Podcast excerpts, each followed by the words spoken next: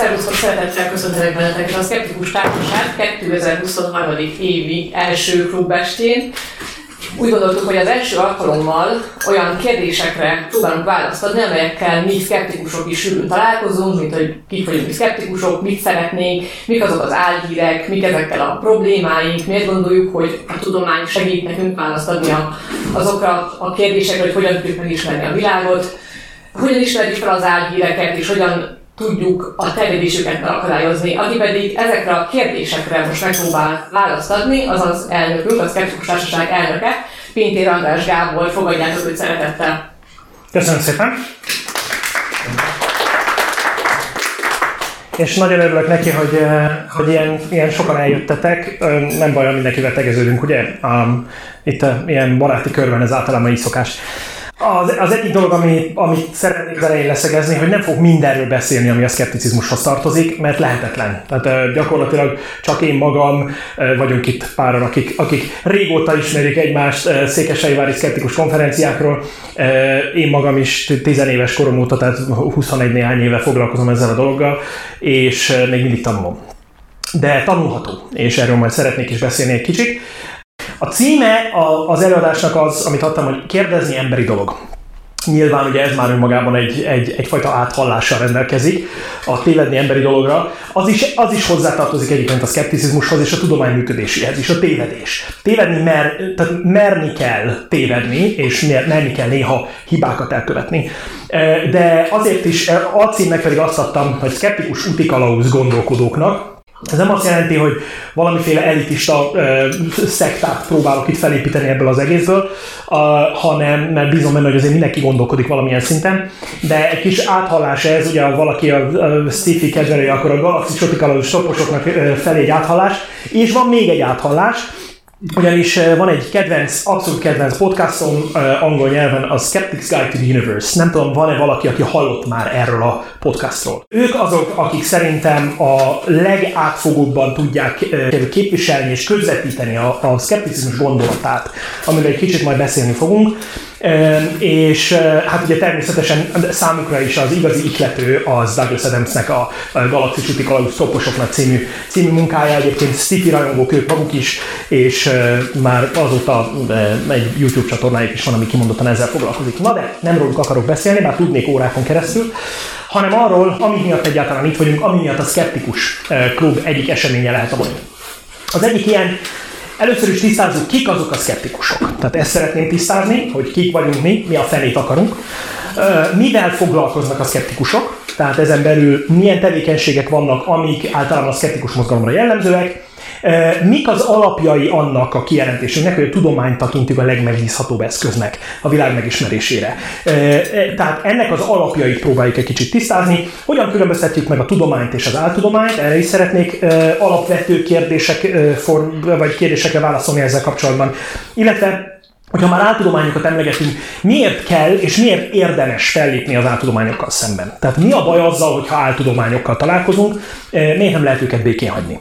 És egy kicsit beszélnek arról, hogy mit csinál a szkeptikus társaság, milyen céljaink vannak, milyen terveink, és akkor nézzük is kapásból az elején, hogy kik azok a szkeptikusok. Ugye ebből az előző listából is látszik, hogy ez nem lesz ez teljes átfogó kép, de igyekszem valamiféle bevezető jelleggel ezt az egészet megmutatni. Tudom, hogy sokan vagytok, akik, akiknek nem, nincsen erre szüksége, mert tisztában vannak a szkepticizmus mindenlétével, de nem baj, hogyha általában egy hullám hosszú vagyunk a témában. Először is kik a szkeptikusok? Lehet azt mondani, hogy azok a szkeptikusok, akik szkeptikusnak nevezik magukat. Ugye ez lehetne hosszasan vitatkozni, és nem véletlen, hogy vannak néhányan, akiknek valószínűleg ezek az arcok ismerősek lesznek. Hát ők kimondottan szkeptikusként apostrofálják magukat. Oltás szkeptikusként, vírus szkeptikusként, járvány szkeptikusként, de valójában amit csinálnak, az tagadása ezeknek a dolgoknak. Tehát megkérdőjelezik egyáltalán a, a, a létét is annak, hogy, hogy ez a járvány például megtörtént-e. Ez egy nagyon jó kép szerintem, kimondottan ügyes volt, aki ezt összerakta. És őket egyébként négyüket mi ki is tüntettük, ezt erre majd később vissza fogunk térni, lapos díjjal 2021-ben, mert hogy ők nem szkeptikusok. Sőt, ők a tudomány presztízse és társadalmi megítélése kapcsán a legtöbbet tették azért, hogy ezt lerombolják. mert hogy gyakorlatilag tudományellenes kijelentéseket is tesznek egészen sokszor, illetve hát eléggé szépen relativizálják azt, hogy mit, mit tekintenek tudománynak és mit nem. Úgyhogy nem, nem ők a szkeptikusok. Bár szkeptikusnak nevezik magukat, én nagyon-nagyon sokat küzdök egyébként még szkeptikus körökben is. Azért, hogy lehetőleg ne, ne, tegyük ezt. Tehát ne, ne adjuk alájuk a lovat, és ne segítsük őket azzal, hogy szkeptikusnak nevezzük őket, mert ők járványtagadók, oltástagadók, és lehet, hogy, lehet, hogy ezt kicsit finomabban fogalmazzák meg időnként, de gyakorlatilag erről van szó. A másik, ami nagyon gyakori jelenség, ugye így képzelnek el minket sokan, a szkeptikus az a kellemetlenkedő, aki állandóan mindenhez oda teszi a kérdőjelet, és ráadásul gyanakvóan néz, és semmi se jó neki, és a világon semmiről nem lehet meggyőzni. Nem tudom, miért pont egy pandával sikerült ezt ö, ö, ábrázolni, de nem, ez sem a szkepticizmus. Ami leginkább a szkepticizmus, vagy a szkeptikusokra jellemző, az az, amikor is vizsgálódunk. Tehát megpróbáljuk a, azokat a kérdéseket, amik felmerülnek, amik szembe jönnek, azokat a problémákat tisztázni, hogy akkor tulajdonképpen mi is áll mögötte, hogyan is működnek a világnak bizonyos jelenségei, és azért egy kicsit olyan gyanakvóan nézünk bizonyos dolgokra, amíg úgy igazából nagyító alatt meg nem néztük, hogy miről is van szó. Tehát körülbelül ilyesmiről szól, és van kiegészíteni még valamiről, hogy kik a szkeptikusok. Azok, akik segíteni tudnak ebben a dilemmában, ennek a dilemmának a, az eldöntésében, hogy mi az, ami tény, és mi az, ami mítosz, mi az, ami tévhit. Ugyanis Hát mindannyian így vagyunk ezzel sokszor. Vakarjuk a fejünket, hogy most akkor tulajdonképpen mit is gondoljak. Most valójában mi is az igazság. És a, az igazságot aztán lehet, tehát ha filozófiai alapon közelítjük meg, meg, meg aztán lehet nagyon-nagyon elmenni ezoterikus irányba is, hogy az igazságot nem lehet tudni, meg minden igazság, amit igazságnak tekintünk, nem erről beszélek. Valamiféle objektíve meghatározható, tényszerű, alap, tényszerű alapokra épülő igazságról beszélünk, amit meg kell különböztetnünk attól, ami egyszerűen csak hitalapú valamiféle mítosz. Úgyhogy alapvetően ez a válasz arra, hogy kik a szkeptikusok. Olyanok, akik ezt látják, követendő iránynak, akik valami ilyesmit próbálnak meg tenni a világ működése érdekében. Mivel foglalkoznak a szkeptikusok? Hát az egyik dolog az a, a tudományos szkepticizmus képviselete. Mindjárt tisztázok azt, hogy mit akar a tudományos szkepticizmus. A másik a tudomány és a kritikai gondolkodás népszerűsítése, aminek szintén nagyon nagy jelentősége van, hiszen megint csak arról van szó, hogy egy húron kell pendüljünk. Ugyanazt kell értenünk a fogalmak alatt ahhoz, hogy egyáltalán beszélni tudjunk. Ez némi tudományos ismeretterjesztésre is szükség van időnként. Hogy hogy működik a tudomány. Az áltudományok kritikája szintén fontos tevékenység, hiszen rengeteg olyan dolog vesz körbe minket, ami tudománynak hazudja magát, de nem az. És a módszerei nem azok, a nyelvezete az sokszor az, és ez elképesztően megtévesztő tud lenni, tehát ezt muszáj valamilyen szinten erre felhívni a figyelmet, és ezt, ezt nyilvános valóvá tenni, hogy itt valamiféle átverés van. Természetesen az átverések kapcsán nagyon fontos megjegyezni azt is, hogy időnként leleplezésekre is szükség van. A csalásokat, az átveréseket meg kell próbálni leleplezni, hiszen nem mindenki van felvértezve azzal az eszköztárral, gondolkodásmóddal, amivel ez könnyen megtehető. Tudjuk, látjuk a politikától, a kereskedelmen keresztül mindenig látjuk, hogy hány embert vernek át különböző dolgokkal. Vissza fogunk erre térni. És hát a, a cáfolatok, illetve ezek a leleplezések, ezek általánosságban úgy szokták őket nem hogy különösen a cáfolatok tartoznak ide ebbe a fogalomkörbe, amit úgy hívnak angolul, hogy debunking. Ma már a magyar, magyar nyelvben is elkezdett begyűrűzni szépen, tehát használjuk ezt. Ez alapvetően arról van szó, amikor, amikor megpróbálunk eloszlatni egy tévhitet, és, és megpróbáljuk megcáfolni ö, azt az állítást, amiről úgy gondoljuk, hogy nem megalapozott. Viszont van egy ennél sokkal fontosabb tevékenység, a közönség felvértezése azzal, azokkal az eszközökkel és azokkal a fegyverekkel, amikkel az átverésekkel és az áltudományokkal szemben fel tud lépni. Tehát megtalálja a maga útját ebben az áltudományokkal teli világban és ezt hívják úgy, hogy pre-banking. Ezt nagyon sokáig egyáltalán nem is használtuk ezt a kifejezést, nem is nagyon volt ez közkézen forgó dolog. Most már szépen kezd a kognitív pszichológia és a szociálpszichológiának a, a kutatási eredményei révén az elmúlt kb. 10-15 évben nagyon sok fejlődés történt ez ügyben. Nagyon sokat tudunk már arról, hogy ezt hogyan lehet jól csinálni. Egy kicsit ez a célom egyébként ezzel az előadással is, hogy beszéljünk egy kicsit arról, tudatosítsuk magunkban azt, hogy mi minden van, ami, a, ami megkeseríti az életünket az átverések és az áltudományok révén. Tehát, ha ezt tisztáztuk, akkor nézzük az első. Ugye arról beszéltünk, hogy a tudományos szkepticizmus képviselete az első. Mi a tudományos szkepticizmus? tudományos szkepticizmus, lehet, még kimondani is nehéz. Szóval ezért, ezért nem jó, mert igazából nem tudunk ezzel nagyon populáris, vagy pop, populisták se lenni, meg populárisak sem, mert egy ilyen szót használni, hogy szkeptikus, meg szkepticizmus, ez nyelvtörőnek is beillik, úgyhogy óvatosnak kell lenni vele. Na most az egyik legfontosabb állításunk az, hogy a tudományos módszer a világ megismerésének legjobb eszköze. Na most, tudományfilozófiában képzett emberek itt azonnal elkezdhetnének belekötni, hogy nincs is olyan, hogy tudományos módszer, meg hogy ez egy módszereknek a halmaza, meg aztán az egyik így közelíti meg a tudományt, a másik úgy, az egyik a racionalizmus felől, a másik az empirizmus felől, a harmadik így tovább. Lehetne erről hosszasan vitatkozni, de azért egy pár alapvetést, amiben én nagyjából egyetért a világ tudományos közössége, azt később majd tisztázni fogunk. De akiknek nagyjából köszönhetjük ezeket az alapokat, amikről itt szó van, azok olyan személyek, mint a képen látható Galileo Galilei, aki abban hozott újat, hogy a saját elméleteit tesztelte.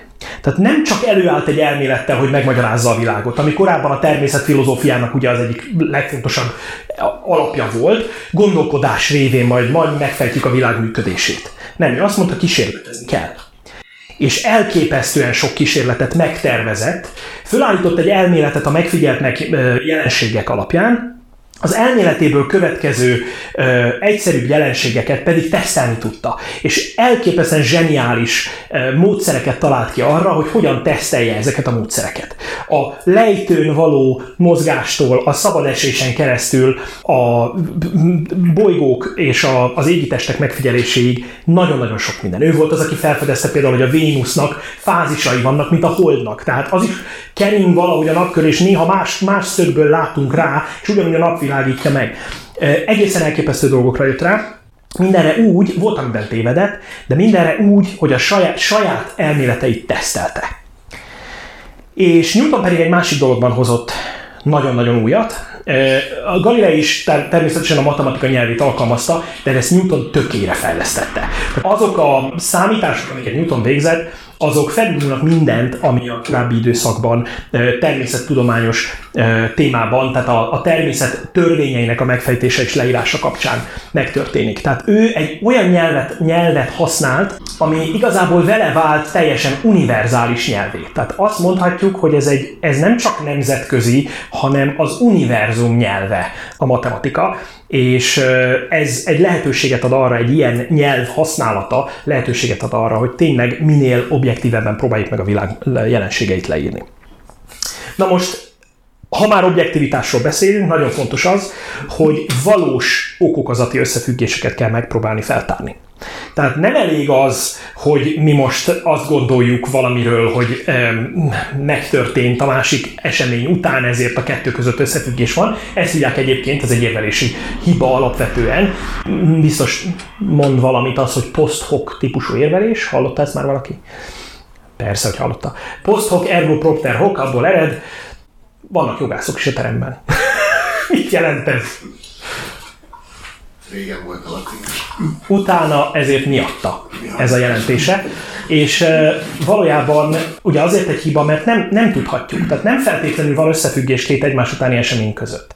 Tehát nekünk valós összefüggéseket kell keresnünk, tehát nem csak korrelációt, hanem, hanem kauzációt is, hogyha nagyon szép, szép idegenül akarjuk megfogalmazni, mert az olyan tudományosan hangzik. És Hát ebben például egy kiváló példa az, amit itt látunk, nem tudom kinek ismerős, vagy kinek mi jut eszébe róla, hogy a homeopátiás szereket alkalmazók nagyon sokszor mondják azt, hogy de hát beszedtem és meggyógyultam.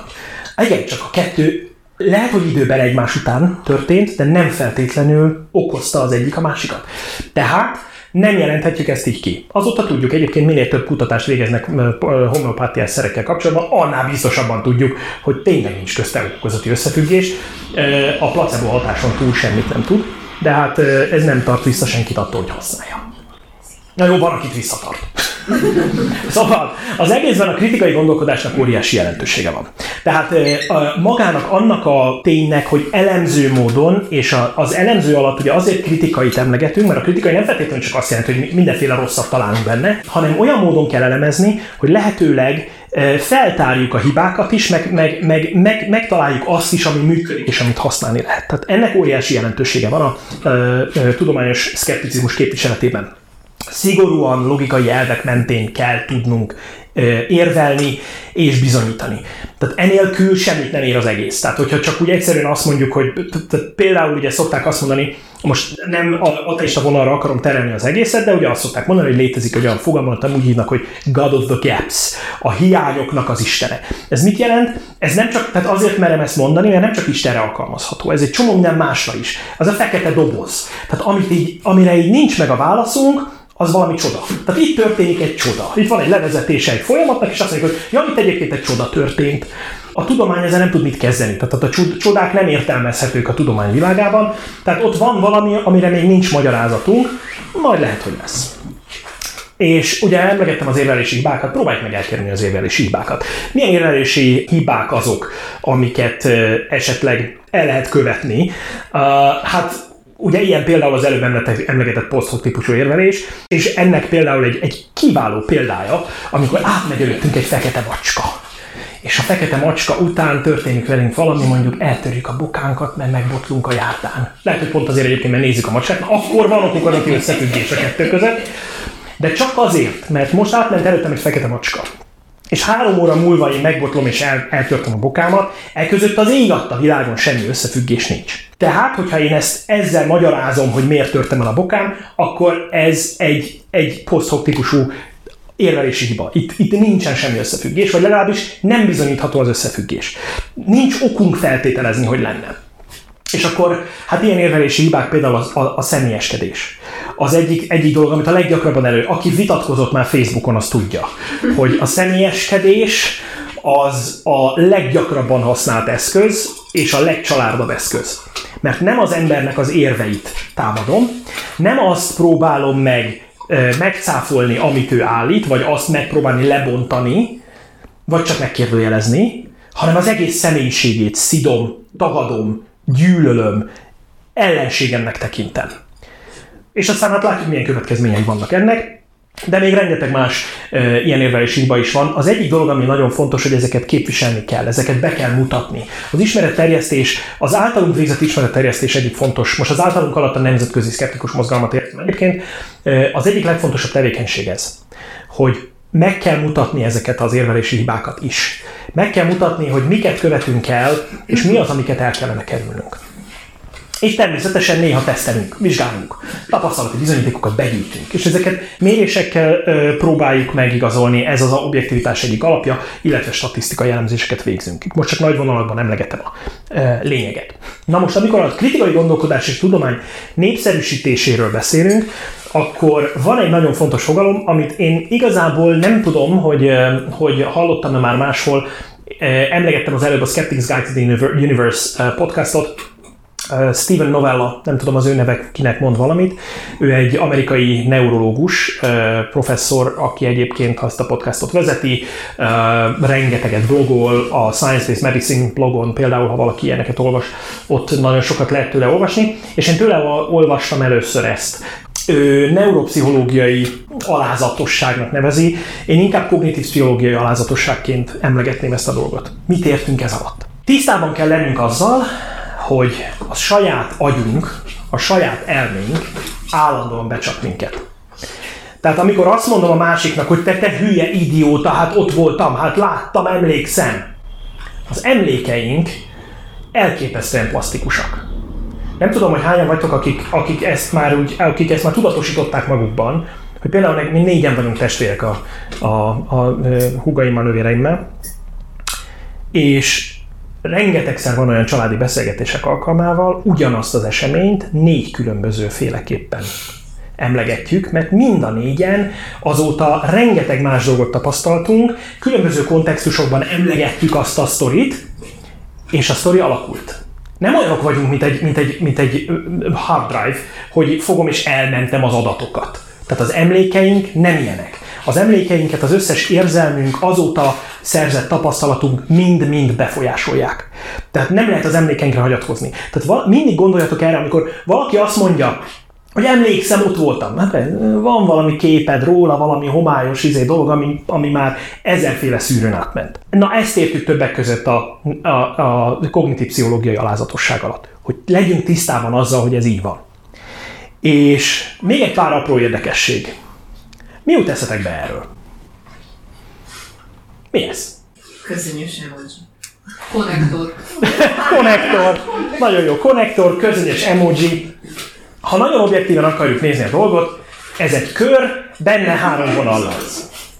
Igaz? Na most van egy olyan jelenség, amit úgy hívnak, hogy pareidólia. Nem tudom, ez kinek mennyire ismerős. Ez erről a jelenségről van szó. Van egy teljesen nem arcként meg, megrajzolt valami, amit arcként azonosítunk be. Most már azt is tudjuk egyébként, hogy ez az agynak melyik területei, tehát tulajdonképpen a halántéki és a, és a nyakszifli lebenyen végigfutó ö, ö, fúzifon tekermény, a tekervénynek egy része az, amelyik ezért felelős, hogy arcokat felismerünk. Szóval ez egy nagyon fontos jelenség. A mars arc. Biztos mindenki hallott már a mars arcról. A marson van egy olyan hegy, amelyik igazából több kisebb csúccsal, Hát, Gyula, lehet, hogy te tudsz nekem segíteni, hogy melyik űrszonda volt az, amelyik az első felvételt készítette róla, de ha jól emlékszem, a 70-es években történt ez a dolog, talán, a, talán, a, talán a, a, akkor a viking lehetett. És hát igazából annyi történt, hogy pont olyan árnyékok voltak, hogy úgy nézett ki, mintha lenne egy arcformájú hegy. Na most azóta rengeteg más felvétek, gyakorlatilag olyan szinten föltérképezték már a, a Mars felszínét, ami te, lehetővé teszi azt, hogy megnézzük, hogy most tényleg van-e ott valami ebben a dologban, és ha egyszerűen csak föntről lefotózzuk, megnézzük a magasságkülönbségeket, semmi. Tehát még véletlenül sem hasonlít egy arcra, csak egyszerűen volt egy olyan pillanat. Valaki ezt meglátta, és azt mondta, hogy egy arc. Mert hogy erre vagyunk programozva. Az agyunk így működik, hogy, hogy mintázatokat látunk, és a mintázatokat felismerjük. Valamiféle értelmes dolgot társítunk hozzá, mert az, hogy ott, ott csak van egy semmi, az, azzal nem tudunk mit kezdeni. Mint ahogy a véletlenekkel sem tudunk egyébként mit kezdeni. De van egy másik dolog, amit mutatnék. Ez egy nagyon érdekes optikai illúzió. Ha elkezdenénk megmérni szépen itt ezek között a szürke vonalak között a távolságot, minden vonal között végig ugyanaz a távolság. De nem úgy látjuk. Az egész úgy néz ki, mint össze, és attól függően, hogy mikor melyik részét nézzük, na ez megint csak valamiféle olyan torzítás, ami itt, egészen pontosan valahol itt zajlik. Jó, tehát ez a fejünkben zajlik. Nem a valóság. Na most ez amikor arról beszélünk, hogy kognitív pszichológiai alázatosság, akkor ezzel azért kell tisztában legyünk, hogy tudjuk, hogy amikor a világot észleljük, akkor az az észlelés az minden, csak nem objektív. És lehet azt mondani, hogy az az, igaz, az én igazságom. Az ezoterikus körökben aztán különösen nagyon szeretik ezt hangoztatni. Az én igazságom. Te, az meg a te igazságod. Most nekem a televízióban is volt nem olyan régen egy ilyen élményem. Nincs olyan. Te lehet, hogy igazságnak éled meg, de az nem igazság.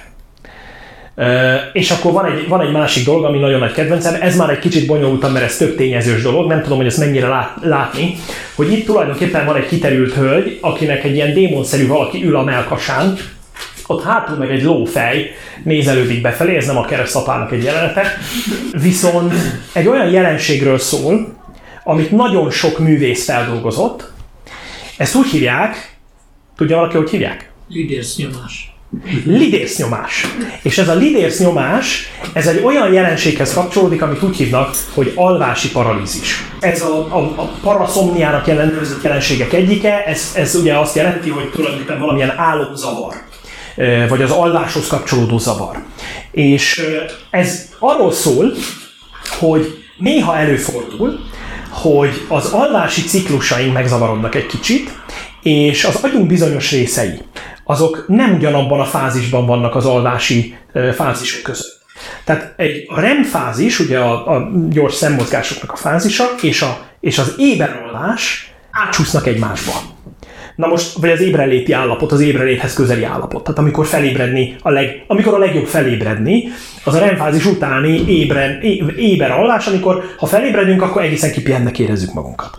Na most olyankor, ha véletlenül még remfázisban, ugye remfázisban mi történik? Mit csinálunk remfázisban? Álmodunk.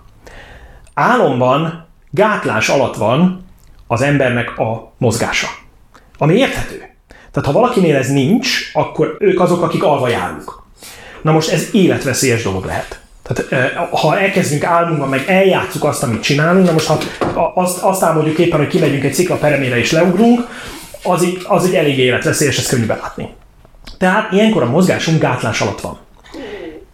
Viszont, hogyha véletlenül az agykéreg meg átcsúszik abba a területbe, nem tudjuk pontosan a mechanizmusát, még mindig kutatják, nagyon-nagyon izgalmas terület, tehát átcsúszik abba a területbe, hogy ébren vagyunk. Fölébredünk, kinyitjuk a szemünket, és nem tudunk megmozdulni. Volt már valakinek ilyen élménye itt a jelenlévők közül? Volt? Igen? Többen bólogatnak, hogy bizonytalanul, de azért van, aki bólogat. Na most ez egy nagyjából egyébként kell is, hogy így legyen, mert hogy a felmérések szerint a, az embereknek 8 van olyan, van olyan kutatás, ami 30, van olyan, ami 50 százalékát mondja, hogy életében legalább egyszer előfordul. És az emberek 5 százalékában rendszeresen.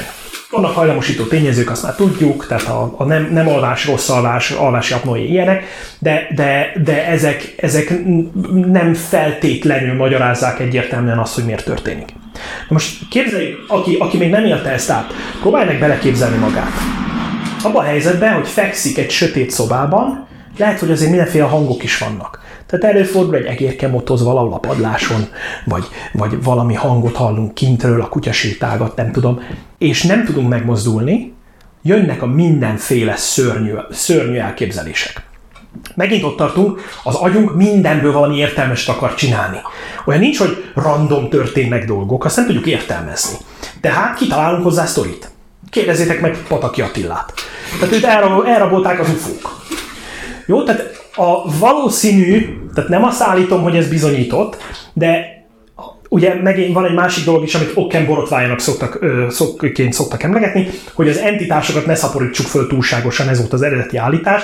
Úgy szokták általában parafrázisként emlegetni, hogy a legegyszerűbb magyarázat az a, a, a legvalószínűbb. Nem teljesen igaz, de itt azért mégiscsak, ha megnézzük, hogy így, ha magyarázható egy ilyennel az a jelenség, hogy én azt hiszem, hogy ott áll az ágy végében egy idegen űrhajónak a, a vezetője, és engem néz mereven, és nem hagyja, hogy fölkeljek, vagy ez történik az agyamban, akkor hát inkább ezt az utóbbi fogadjuk el, mert az előbbi annyi új kérdést vet fel, hogy azoknak a megválaszolására esélyünk nincsen. Jó, tehát ez egy nagyon fontos dolog. Tehát ez, ezt értjük kognitív pszichológiai alázatosság alatt. Legyünk ezekkel tisztában. És akkor ebből fakadóan viszont nagyon fontos, tehát más szemmel nézzük azokat a jelenségeket, amik meg az átveréseknek és általában a tévedéseknek a melegágyai. Milyen, milyen, milyen jelenségekre gondolunk? Légköri jelenségek. Légi közlekedésben azért nagyon-nagyon sok ilyet feljegyeztek már. Ugye régen úgy hívták, hogy UFO, ez az Unidentified Flying Object, azonosítatlan repülőtárgy, és most már UAP-nek nevezik, ez az Unidentified Aerial Phenomenon.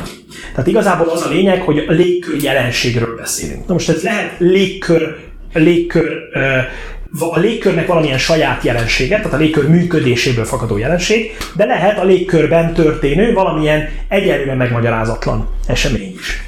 Most ez azért is érdekes, ugye itt látunk egy, egy gyönyörű szép UFO felvételt, valamiért az UFO felvételeknek szinte kizárólag minden egyes változata valamilyen homályos, kicsikét furcsa, elmosódott kép, egyébként ez általában jellemző ezekre a felvételekre, nem csak az ilyenek, nem csak az UFO felvételekre. De nagyon érdekes az, hogy most felkapottá vált ez a történet. Az USA kongresszusában ugyanis elegen voltak olyanok, akik azt mondták, elkezdték lenni az asztalt, hogy már pedig az UFO aktákat meg kell nyitni, és végül is 2021-ben megtörtént a dolog, és akkor 144 ilyen jelentést közzétettek. Aztán 2020-ban ezt még megduplázták majdnem, és most már összesen eddig 510 ilyen esetet tettek közzé, amit valahol többnyire haditengerészet, illetve a, a légierőnek a, a képviselői, tisztjei, katonái voltak azok, akik, akik feljegyezték ezeket a történeteket, hogy láttam valamit, amit nem tudok megmagyarázni. Na most ezek bekerültek egy ilyen közös gyűjtőládába, aztán most ki, ki, kiadták őket, és akkor ezek közül van 200, amit simán meg lehetett magyarázni légköri jelenségként. Tehát a légkör normális jelenségeiként. És akkor van körülbelül 300, amire egy azt mondják, nem tudjuk. De ez a korrekt hozzáállás. Mert ugye mi szokott lenni a következtetés? Nem tudjuk, ezért idegen űrhajót láttunk. Ez ilyen, nem tudom, valaki olvasott-e Erik von Denikent. Denikennél ez a legalapvetőbb következtetés, a, amire jut. Nem tudjuk, hogyan készült, tehát idegenek segítették az építésüket, tehát a piramisoktól kezdve a mindenféle érdekes építményekig.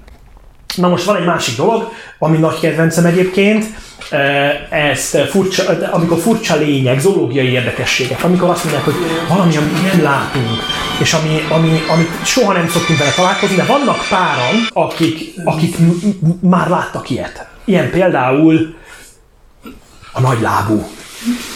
Ugye neki az, Amerika, az Egyesült Államokban Bigfootnak hívják, Kanadában Sasquatch, Dél-Kelet-Ázsiában Yeti, és hát mindenhol van ilyen, de ugye legalább Dél-Kelet-Ázsiában élnek emberszalásúak, akikkel mondjuk össze lehet tévedteni. Tehát aki egy orangután látott valahol, és azt mondja, úristen, ez egy ember. Ugye egyébként hozzá kell tenni, hogy az orangután az egyébként erdélyi embert jelent. Tehát egyébként még az elnevezése is az. A kriptozoológia területéhez tartozik ez, tehát a rejtőzködő állatok. Na most azt hozzá kell tenni, nem nagyon vannak olyanok, amikről ténylegesen bizonyítani lehetett volna, hogy ez megtörtént. Az egyik, amit emlegetni szoktak, a Nautilus, ami egy, ami egy érdekes fejlábú, de igazából az sem a kriptozoológiai területre tartozott, nagyon sokáig azt hitték, hogy kihalt, aztán találtak belőle élő példát. Ugyanez volt a bojtos úszós hal de ezt a tudomány megmagyaráz, képes volt megmagyarázni a jelenségeket. Másik érdekesség, ami melegágya az ilyen tévedéseknek, átveréseknek, illúzionisták, bűvészek. Na most a, nekem nagyon nagy kedvencem, ki volt ő? Rodolfo. Mi volt a szavajárása? Vigyázat emberek csalok. Így van, vigyázat csalok. És pontosan ez történik. Tehát egy bűvész, egy illúzionista ebből él, hogy csal. Nemzetközi szinten egyébként, és ezt nyugodtan tekinthetik a bűvész, bűvészek felhívásnak, nem tudom, hogy van-e amatőr bűvész esetleg, vagy profi bűvész itt a, a jelenlévők között, de Elképesztő, hogy Magyarországon mennyire nem érdeklődnek a bűvészek a szkeptikus mozgalom iránt. Miközben nemzetközileg nagyon aktívan részt vesznek. Ugye nem arról van szó, hogy mi azt kérjük bárkit, bárkitől is, hogy tárja föl a trükkjeit. De azért, amikor például valami egyértelműen trükk, akkor ott azért a leleplezésben igazán segíthetnének azok az emberek, akik ebből élnek, akik tudják, hogy hogyan lehet egy ilyet megcsinálni. Az egyik ilyen egyébként James Randi volt, aki, aki hát a, talán a leg, legnagyobb Sokáig azt lehetett mondani, hogy élő ö, legenda, most már sajnos nem él. De hát ö, 93 éves volt, mikor meghalt, úgyhogy azért elég szép, szép kort megért. És majd mindjárt mutatok róla képet. Szóval ö, a, ők nagyon tudják. És például Uri Geller. Ugye szerintem őt nem kell bemutatni senkinek. Uri Geller azt állítja magáról a mai napig is, hogy amikor ő kanalat hajlik, az nem trükk, hanem ő ténylegesen olyan energiákat használ, amik, ne, valami különleges energiák, amikkel ő rendelkezik az előbb emlegetett James Randi nagyon szépen ügyesen leleplezte egyszer, akkor mindenki azt hitte, hogy na kész, Uri Gellernek vége van, nem lett vége a dolognak, az ő karrierje még utána ívelt föl mert hogy egyszer kicserélte egy tévéműsorban, a adás előtt szépen kicserélte az előre bekészített kanalakat, kicserélte vadi új kanalakra. És hogy az előre elkészített, elfárasztott anyaggal anyagú kanalakat, azokat könnyen el lehet hajlítani, és könnyen el lehet törni, és lehet azt mondani, hogy olyan energiáim vannak, hogy véged van. De hát ott a helyszínen nem sikerült neki megvalósítani, mert hogy rendi kicserélte a kanalakat. És természetesen az orvostudomány. Az orvostudomány is nagyon nem egyszerű.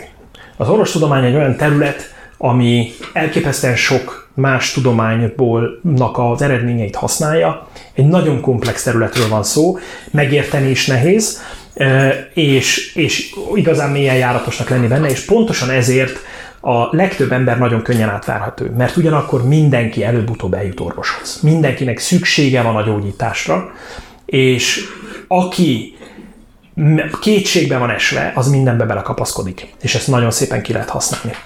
Tehát amikor a, a, e, ezekkel kapcsolatban e, beszélünk valamiről, akkor nagyon fontos, hogy tisztában legyünk azzal, hogy ez a legérzékenyebb terület.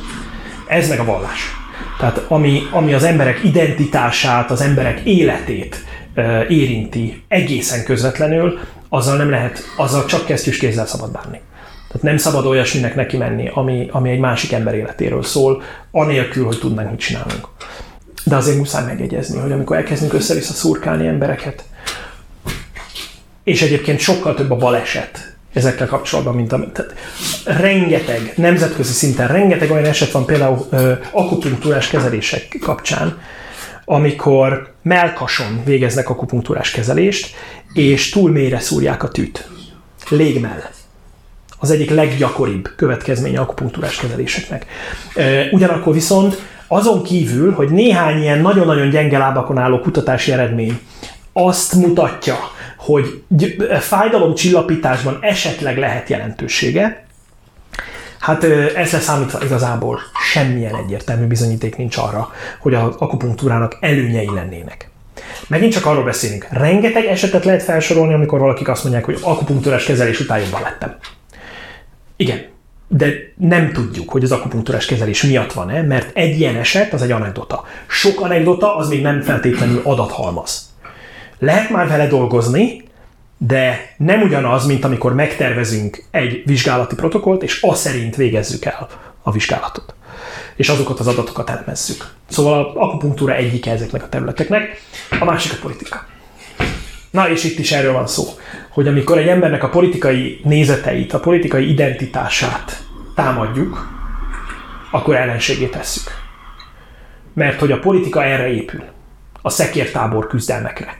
Amikor ellenséges táborok vannak, nem ellenfelek, ellenségek. És ö, emiatt az egyik leghatékonyabb eszköz az a rémhírek és álhírek terjesztése. Tehát gyönyörűen megágyaztak annak, hogy ö, nácitlanítani kell Oroszországot, ugye? Most zajlik. Tessék? Bocsánat, nem Oroszországot, igen, Ukrajnát. Bocsánat. Arra is elférne. Tehát, hogy nácitlanítani kell Ukrajnát, ezért meg kell támadni.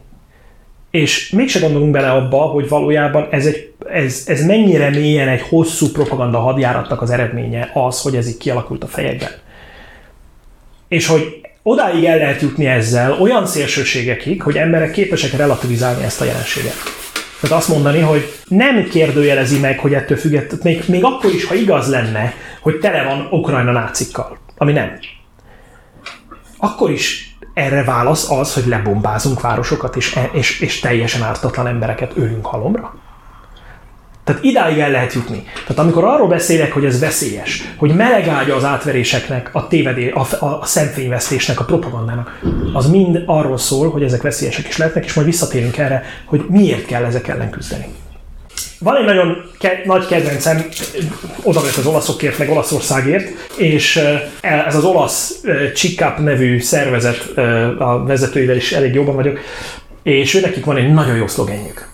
Esploriamo i misteri per raccontare la scienza. Vagyis azért vizsgáljuk a rejtélyeket, hogy beszélhessünk a tudományról. És ez nagyon sok más uh, szkeptikus szervezetnek is nemzetközi szinten, uh, a, ha nem is a szlogenje, de a hitvallása. Hogy érdemes ezekkel foglalkozni, mert bemutathatjuk azt, hogy ezzel szemben hogyan működik a világ. Na most, beszéltünk az áltudományok kritikájáról, leleplezések és száfolatok közétételéről, ezekről, hát azért mi is már foglalkoztunk a szkeptikus társaságnál ilyenekkel, lepleztünk le áldoktort, derült már ki másokkal való együttműködésben, a Szegedi Tudományegyetemmel való együttműködésben például, hogy ráadásul ugyanaz az ember, aki, akiről kiderült, hogy áldoktor, tehát semmiféle komoly, valódi doktorja nincsen, de azért doktorként hivatkozik magára, emellett kiderült, hogy a termékében nincs is benne az, amit hirdet, hogy benne van, és ami, ami miatt a gyógyhatást tulajdonítja neki. Tehát ilyenek, ilyenekre szükség van, ezeket le kell leplezni, az ilyenekről le kell rántani a leplet, és nem, sajnos nem, nem fog azzal az eredménnyel járni, hogy el kell hagyni a piacot. Amikor a gazdasági versenyhivatal megbünteti Lenkei Gábort 100 millió forintra, akkor ez nem fogja visszavetni még az a hír sem, hogy mert olyat állított, ami nem valós, és olyan hatást tulajdonított a termékeinek, ami nem valós, ez nem fogja visszavetni az ő forgalmát, röhögve kifizeti a 100 millió forintot, és megy tovább. Minden megy tovább úgy, ahogy van. Mi egy kicsit elégedettek lehetünk, hogy ah, most jó megvágták a lenkeit. Meg kiosztottuk neki a, a, a lapos földíjat, és semmit nem számít. Úgyhogy, amire igazán nagy szükség van az az, hogy vértezzük fel az embereket azzal, hogy az átverésekkel és áttudományokkal szemben egy kicsit képesek legyenek megküzdeni. Na akkor beszéljünk arról, hogy miért mániánk a tudomány. Miért gondoljuk azt, hogy a tudomány a megfelelő eszköz? Hogyan tudjuk valamiről eldönteni egyáltalán, hogy az valós? Az egyik, ugye a tudománynak az egyik ö, fontos eleme az, hogy van egy úgynevezett hipotetikus deduktív felépítése. Tehát elméleteket gyártunk, amikből bizonyos részletek, elemek alapján következtetéseket lehet levonni, hogy így kell majd viselkednie bizonyos dolgoknak.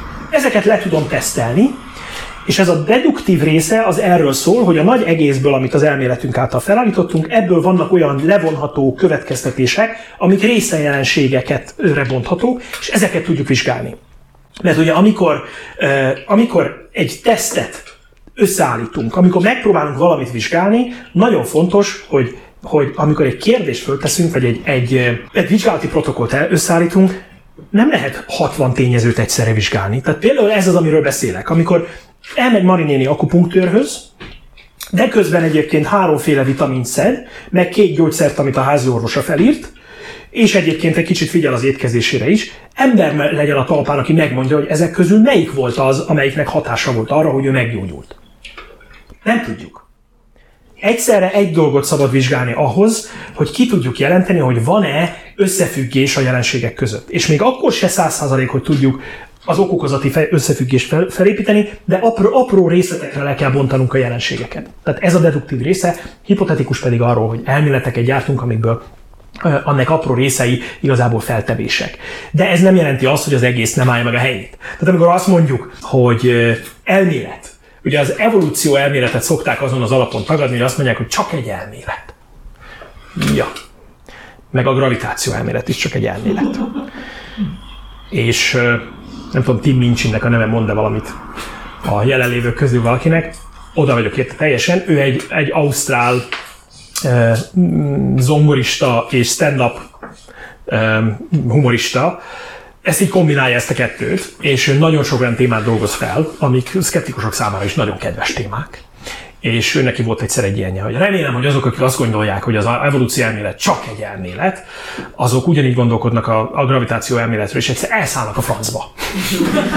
Na hát ez várat magára ez a jelenség, de azért tudni kell, hogy mit jelent az, hogy valami egy tudományos elmélet. Tehát ez nem azt jelenti, hogy az valami légből kapott hülyeség és nem is egy evolúció elmélet van, hanem valójában elmélet sorozat, elméletek sorozata az evolúcióval való foglalkozás tárgykörébe tartozó terület is.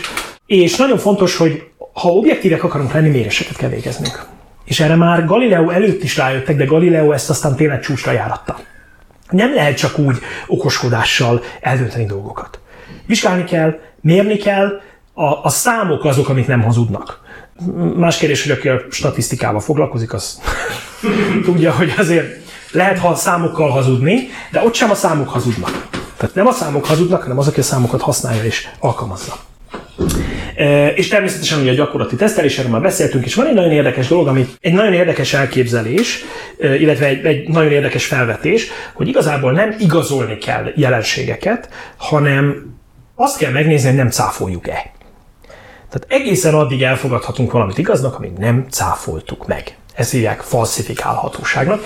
És igazából most már egészen elfogadott az, a, az, a, az alapállás, hogy akkor tekintünk valamit tudományosnak, ha elméletben, elvben falsifikálható. Tehát kell lennie valami mechanizmusnak, amire azt mondjuk, hogy na, ha ez így jön össze, tehát mérni fogok, és én azt, nem azt mérem, hogy 5, hanem azt mérem, hogy 3, akkor megdőlt az elméletem. Ennek ilyen rendelkezni kell. Mert ha ez nincs, akkor elvben nem falsifikálható az elméletem, akkor bármit mondhatok. Akkor mondhatom, na ez a csoda. Tehát amikor azt mondom, hogy jó, itt történik egy csoda, akkor ez azt jelenti, hogy az nem falsifikálható egy csoda, mert mert ott, ott nincsen ténylegesen megállapítás, amit száfolni tudok. Kell egy megállapítás, amit száfolni tudok. Reprodukálhatóság. Nagyon fontos. Ha valaki egyszer elvégzett egy kísérletet, csinált már valaki olyat, hogy növényt nevel, és az egyikkel csúnyán beszél, a másikkal meg szépen beszél. Na, na, csinált már ilyet valaki? Na most egyszer egy ilyet elvégzek, ráadásul úgy, hogy igazából nem is, tehát egyetlen mérésem van, van a növény, amelyiket, fé, amelyiket szépen beszélek, a másikkal csúnyán, mind a kettőt ugyanúgy öntözöm. Bármi lehet, ami miatt az egyik jobban fejlődik, mint a másik. Meg kell ismételni. Na most a megismétlésnek a legjobb, a legjobb módja az, hogy, és ráadásul komoly adatsorokat is kapok ezáltal, sok mérést végzek. Zseniális. egyszerre megismételted egy csomószor a, a kísérletet. És akkor már lehet valami következtetés levonni.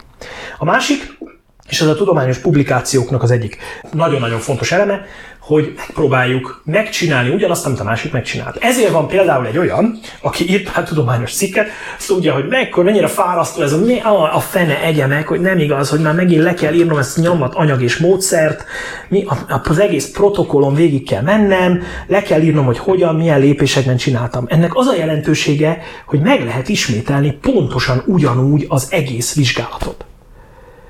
És főleg akkor van ennek jelentősége, ha például egy kicsikét valami földtől elrugaszkodott eredmények jönnek ki.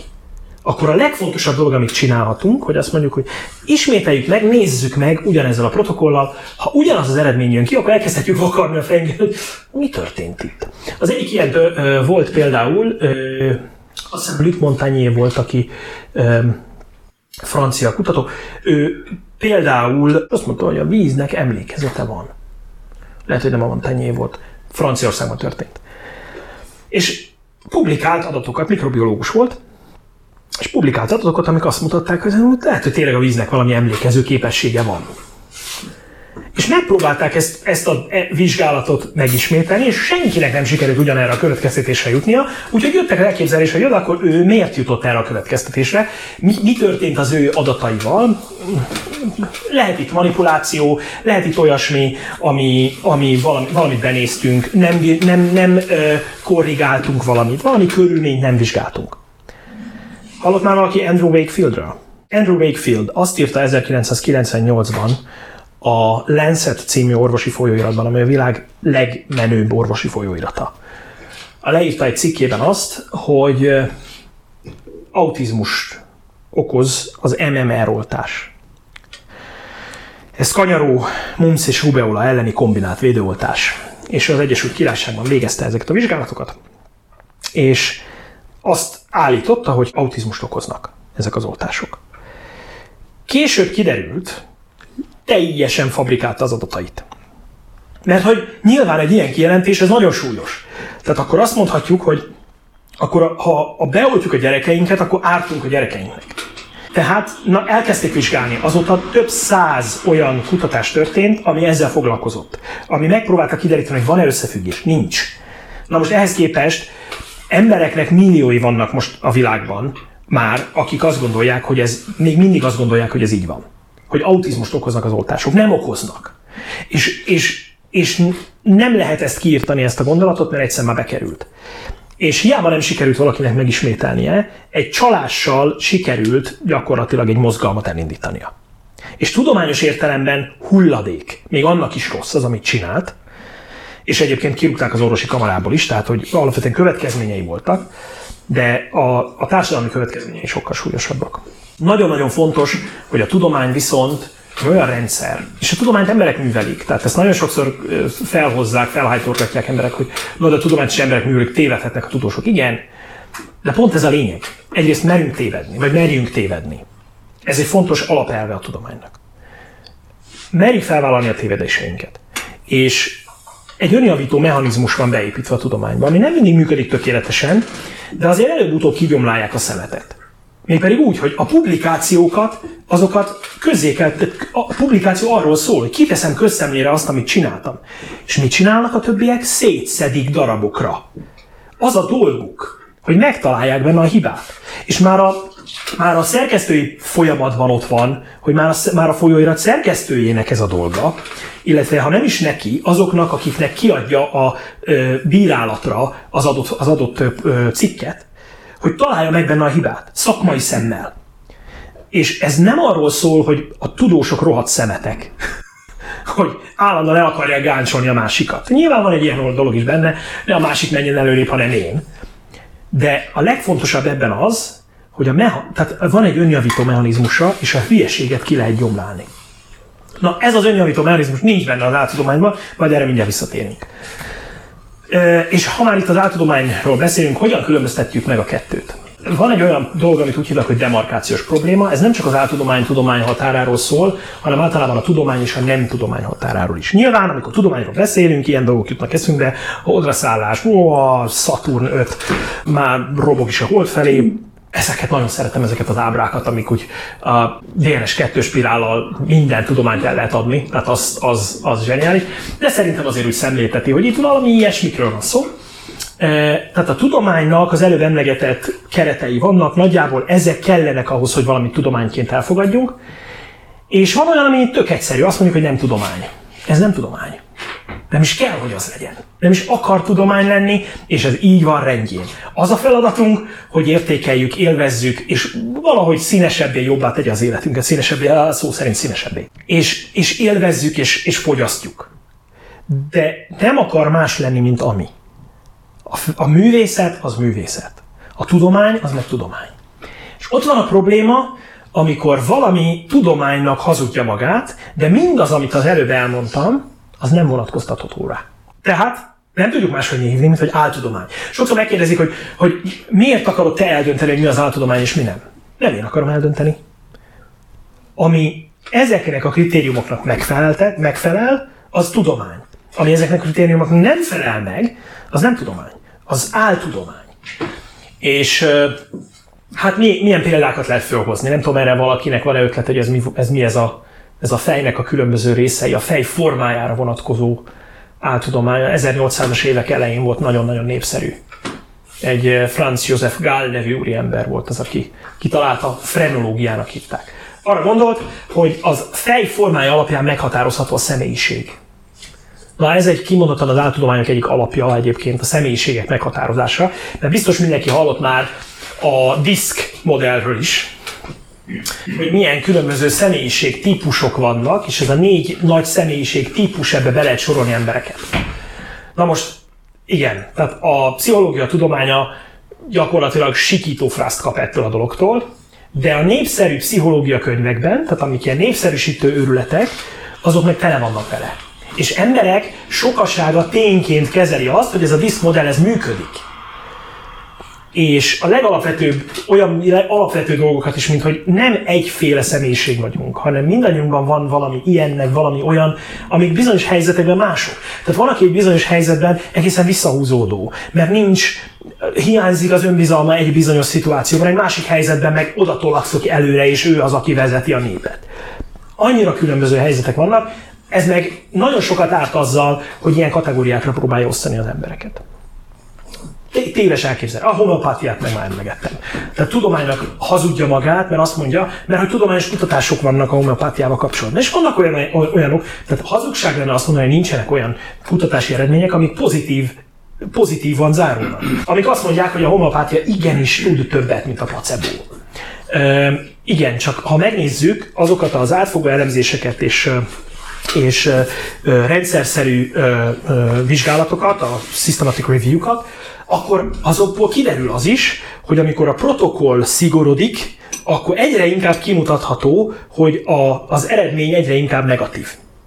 Tehát minél szigorúbb protokoll szerint végzik a vizsgálatot, ami egyébként kívánatos ahhoz, hogy el tudjuk dönteni, hogy most tényleg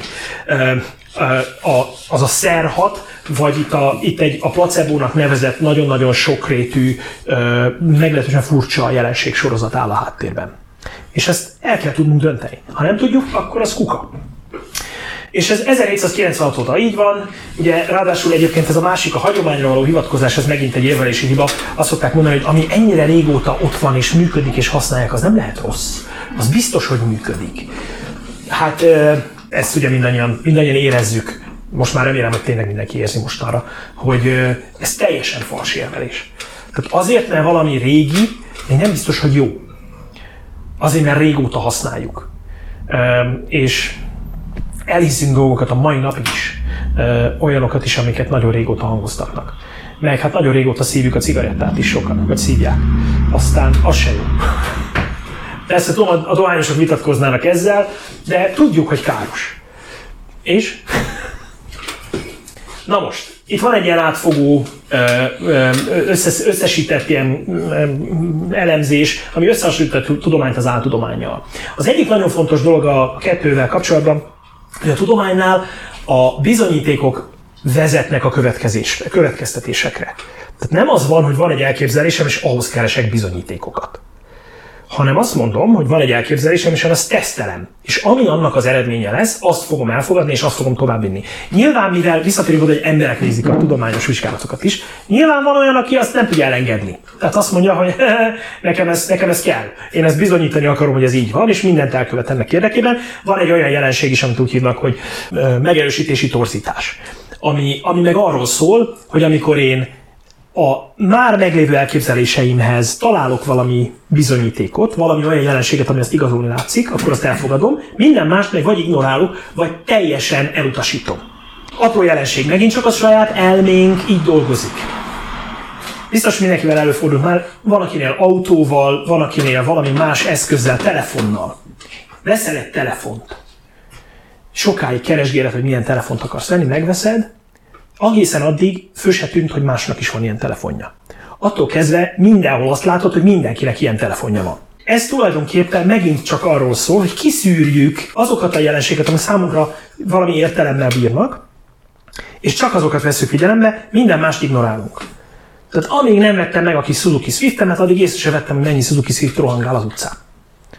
Azóta meg hát mindenkinek az van, hát milyen, milyen nem, nem különleges autóm van nekem.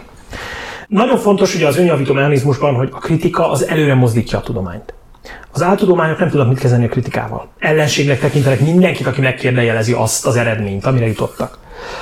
Szakzsargon. Nagyon fontos elem.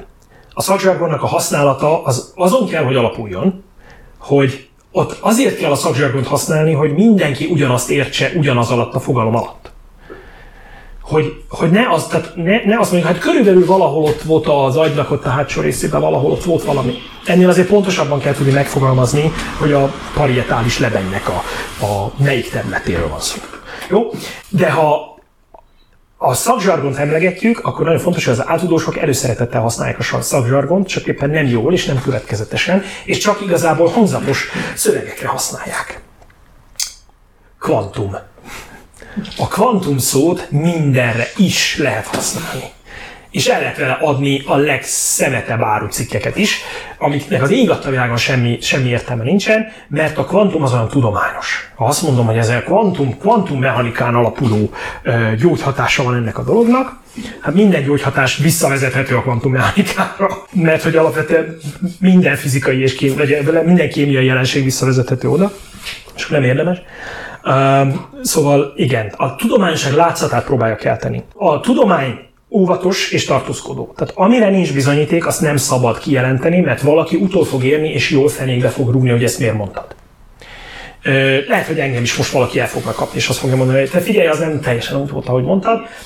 Ha igen, akkor még tegye meg most itt, mert akkor tudjuk még a nagy közönség előtt javítani a hibát. Mert hogy nem az a lényeg, hogy nekem legyen igazam, hanem az a lényeg, hogy amit mondok, az ne legyen hülyeség. Na, az átudósok, az átudományos képviselőket ez nem izgatja. Tehát, nem lényeg. Az a lényeg, hogy nekem higgyed el, amit én mondok, mert én neked utána el akarok adni valamit. Na most a szkeptikus társaság nem akar eladni semmit, azt így, azt így mindenkinek, mindenkinek kijelenthetem. Bár nagyon sokszor rádolnak minket azzal, hogy mi a gyógyszer cégeknek a fizetett ügynökei vagyunk, eh, ahhoz képest ezt ugye mindannyian szabadidőnkben, sokszor a nem létező szabadidőnkben csináljuk. Úgyhogy um, és ugye nagyon fontos a bizonyítékok összességét figyelembe kell venni ahhoz, hogy meg, megállapítsuk, mi a valóság. Az áltudományoknak enne, ilyen, ilyen igénye nincsen. A szigorú protokollok helyett kam megy. Tehát jó megfogalmazott mondatok mennek. Tehát homeopátiás szereket nem kell tudományosan igazolni azoknak a működését ahhoz, hogy bejegyeztethessük. Például. Most állandóan a homeopátiával jövök, mert a homeopátiát szokták azt mondani, hogy az, az, az az állat, áltudománynak az orvosi lova. Tehát, vagy az állatorvosi lova. Tehát, hogy az, azon minden be lehet mutatni gyönyörűen szépen, hogy na most pontosan hogy is működik egy áltudomány. Tehát ezért állandóan ezt hozzuk példának. És hát nagyon sok a magányos farkas. Tehát emlegettem az előbb két személyiséget, Galileit meg Newtont. Az áltudomány képviselői rengetegszer hivatkoznak Galileire hogy ők, tehát magukat nagy szerényen egyébként, hogy Galileihez szeretik hasonlítgatni, hogy Galileit is se akarták elfogadni a nézeteit, meg elutasították, meg az inkvizíció, meg nem. Na most azért azt tudni kell, hogy Galileinek, van, Galileo Galileinek volt egy nagyon nagy segítsége. Az, hogy történetesen egy csomó mindenben igaza volt. És ráadásul igazolni tudta, tehát mérésekkel igazolni tudta a saját igazát. Ahol nem tudta, ott meg később kiderült, hogy tévedett. Például amikor a, a árapály jelenségeknek a magyarázatával volt elfoglalva, abban nagyon tévedett. Az, abban nem jó következtetéseket vont le, és nagyon-nagyon fontos ez, hogy a, itt magányos farkasok vannak, akik az egész tudományos közösséggel szemben megdöntik a meglévő elméleteket. Ez annyira erőteljes hatással tud lenni a nagy közönségre, hogy függetlenül attól, mekkora blödségeket mond valaki, simán elfogadják tőle. Na mindegy, szóval ilyenek, ilyenek azok, amik amik meghatározzák a tudományt, és, vagy az áltudományt. Ennek egy speciális esete egyébként az áltudománynak az ezotéria. Ugye emlegettem a kvantum, nagyon sokat használják a kvantum szót, meg a, hogy a DNS-ig hatol az az energia, amit, amit kering. Na most e, ezekkel mit lehet kezdeni? Semmit. Ezeknek semmi értelme. Amikor azt mondjuk, hogy negatív energiák keringenek itt a teremben. És akkor jön egy fizikus, és azt mondja, hogy na akkor ezt meséld el nekem, hogy pontosan milyen energiáról van szó mert hogy az energiának a különböző formáit, azokat így szépen végig lehet venni, de akkor ez most melyik formája az energiának? Na, a nagy kedvencem ezt egyébként érdemes lecsekkolni, ezoterikus bullshit generátor. Ezt nem tudom, hogy mindenki ismeri, ha nem, akkor ezt, né- ezt nézzétek meg. Zseniális. Tehát ö, ö, bedobáltak az ezotériában használatos kifejezéseket, az, aki ezt így meg, vagy összerakta, és így random szépen összerak belőle mondatokat. És most éppen az a, most nagyon-nagyon népszerű a éppen Máté Gábor, a nagy, nagy sztár mostanában, aki ugye orvosként kezdte, és most teljesen elborult az agya, tehát most már mindenről beszél, és a leg, az egyik legfontosabb dolog az az, hogy, hogy, a, hogy mindent, mindent az elmére vezet vissza, hogy akinek valami elnyomott, eh, elnyomja a saját személyiségében, a nem tudom micsodát, az lesz beteg. Ne, ne, ne, ne, ne, ne, ezt ne csináljuk. Eh, ez körülbelül az ezotéria szintje. Tehát amikor valakit agyonajnározunk, hogy mekkora tudós, és közben ilyeneket mond, akkor nyugodtan kijelenthetjük, hogy ezek ezoterikus állítások, és ez körülbelül az a szint, hogy a betegséged rólad szól, meggyógyulsz, ha te is akarod. Nem. Nem feltétlenül. Sajnos nem. Na most, ha akkor itt rátérnék arra, hogy miért kell és érdemes, bírjátok még? Ne hallgassak már el végre? Ö, majd mindjárt. szóval, az a baj, sokan tudják, hogy mennyit tudok beszélni. Szóval nagyon fontos kérdés, hogy miért kell, és egyáltalán érdemes-e fellépni az áttudományokkal szemben. Erre egyértelműen az a válaszom, hogy igen, és akkor tisztázzuk azt, hogy miért. Nagyon gyakori kérdés, hogy most mégis mit árthat? Megint visszatérek a homopátiára. Most mi, mi, mi, a baj, mi baj származik abból, hogy valaki cukorbolyocskákat teszik gyógyszer helyett? Amíg egy náthára szedi be, addig nincs semmi gond. De amíg mondjuk valamilyen komoly betegséggel küzd. Tehát amikor mondjuk egy rákos megbetegedésre, amit rengeteg válfaja van, tehát ez, ez is egy érdekes dolog, kimondottan áltudományos körökben szokták emlegetni azt, hogy a rák. Nincs ilyen. hát elképesztően sok különböző típusa van, különböző szerveket érintve, különböző kialakulási móddal, nincs olyan, hogy a rák. Hát a, esetleg ami a rák, olyan az mondjuk esetleg lehet, de, de az, az, az megint más. Szóval az egyik, egyik dolog az lehet, ami, ami ártalmas ezzel kapcsolatban, hogy valaki áltudományos gyógymódokat használ fel olyan esetben, amikor tudományosan megalapozott gyógymód rendelkezésre áll és hatékony lehet. És ehhez kész elutasítja azért, mert hisz valamiben, ami teljesen megalapozatlan. Ezt azt hiszem könnyű belátni, hogy ez elképesztő károkozással jár, emberéletek múlhatnak rajta. Hibás szemlélet kialakulásához vezethet, ami egy csomó más, a tudomány csomó más területének a megkérdőjelezését is magával von, hozhatja. Tehát nagyon érdekes, hogy például milyen körökben terjed például az, hogy a, még mindig vannak olyan emberek, akik, akik megkérdőjelezik a globális klímaváltozás tényét. Ami most már tény. Tehát, hogy ezt nem érdemes vitatni, de az, hogy ezt az ember által okozott globális klímaváltozást, ezt nagyon sokan megkérdőjelezik még mindig általában ugyanazok az emberek, akik a tudomány más területeit is megkérdezik. És erre, erre kutatások vannak egyébként, hogy milyen összefüggés van a különböző tudományterületek megkérdőjelezése között. És látjuk például azt is, hogy pont most például nem olyan régen volt egy ilyen publikáció, amiben meg azzal foglalkoztak, hogy a különböző hitek, amik mondjuk arra vonatkoznak, hogy a rákos megbetegedések, mi, mi által okozott, mi, mi okozhat rákos megbetegedéseket, minél elborultabb irányba gondolkodik valaki ezzel kapcsolatban, annál valószínűbb, hogy például a COVID oltásokkal szemben is elutasító lesz.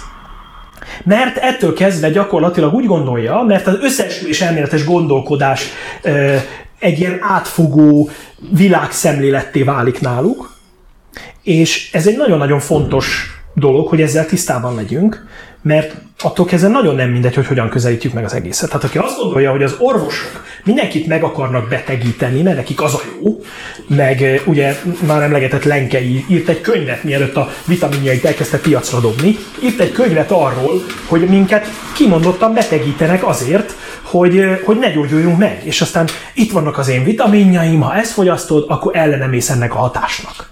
A lelkem olyat is mondott, hogy beleülhetne egy kárt koronavírusba, akkor sem lenne semmi baja, mert ő fogyasztja a saját termékeit. Na most ezzel mit lehet kezdeni? Szóval át, tehát hibás szemlé, általánosan hibás szemlélethez vezethet a tudományjal kapcsolatban, és ennek lehetnek ilyen következményei, hogy bekajáljuk nagy kanállal az ilyen őrületeket. Nyilván politikai, gazdasági, tudományos tévutakra vezethet az egész. Például Covid járvány kezelése. Tehát amikor egy ország azzal büszkélkedhet, hogy a, a világ élvonalába tartozik az ország lakosságára vetített halálozásainak a számában, akkor azért az nem az a, nem az a kategória, amiben úgy szeretnénk élen járni, de sikerült. De nem is nagyon volt például értelmes járványkezelés nálunk. Tehát a legtöbb dolgot későn vezették be, a legtöbb intézkedést, azt is adhok jelleggel, ráadásul egy olyan közegben, ahol nem volt megalapozva az, hogy ki az, akit, akit ténylegesen tudományos kérdésekben megbízható forrásként elfogadunk. Amikor a politikusok beszélnek ezekről a dolgokról, és nem kellőképpen olyan a légkör, hogy ezt megalapozott legyen. A svédeknél, amikor kiállt egy politikus, akkor maga mellé odaállította a, a tudományképviselőt, és azt mondta, hogy az a helyzet, hogy ők ezt tanácsolják nekünk, ezért mi szeretnénk kérni, hogy ezt kövesse mindenki. Nem kellett kötelezően bevezetni dolgokat. Most lehet visszatérni arra, hogy a svédek az elején elszúrták, de ezt is kiálltak, mertek tévedni. Ezt is emlegettem már. Kiálltak, és azt mondták, hogy igen, az volt az elképzelés, hogy az időseket megvédjük a többieknek, meg majd nyári immunitással túl leszünk, túl leszünk ezen az egészen. Nem sikerült az idős lakosságot megvédeni ettől a dologtól, elnézést kérünk, mostantól mást próbálunk, mert ez nem jött be. Na ez azért kell kurázsi.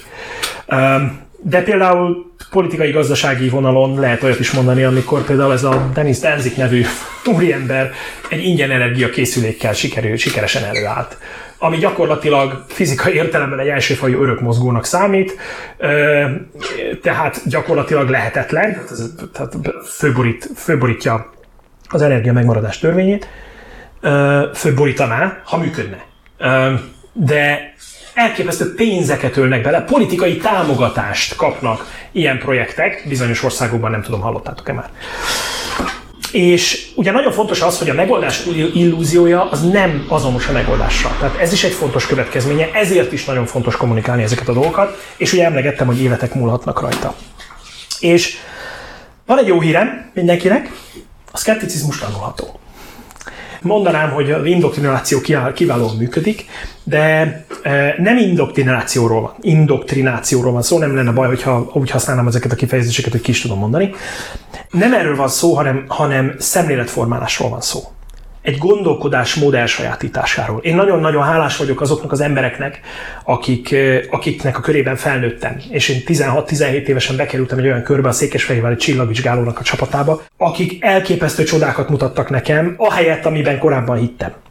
Elképesztő UFO hívő voltam a mániákusan rajongtam az ufókért, és úgy gondoltam, hogy idegen civilizációk látogatnak minket, és én zseblámpával villogtam az Arcturus felé a, a lökörhajcsát csillagképben, mert azt olvastam valahol, talán a természet fölötti jelenségek atlaszában, hogy onnan egyszer fogtak egy olyan jelet, ahol, ami idegen civilizációk jele lehetett.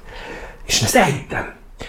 Viszont alaposan utána akartam járni. És mondottam a csillag, csillagta majd segít elmentem a csillagdába. És segített.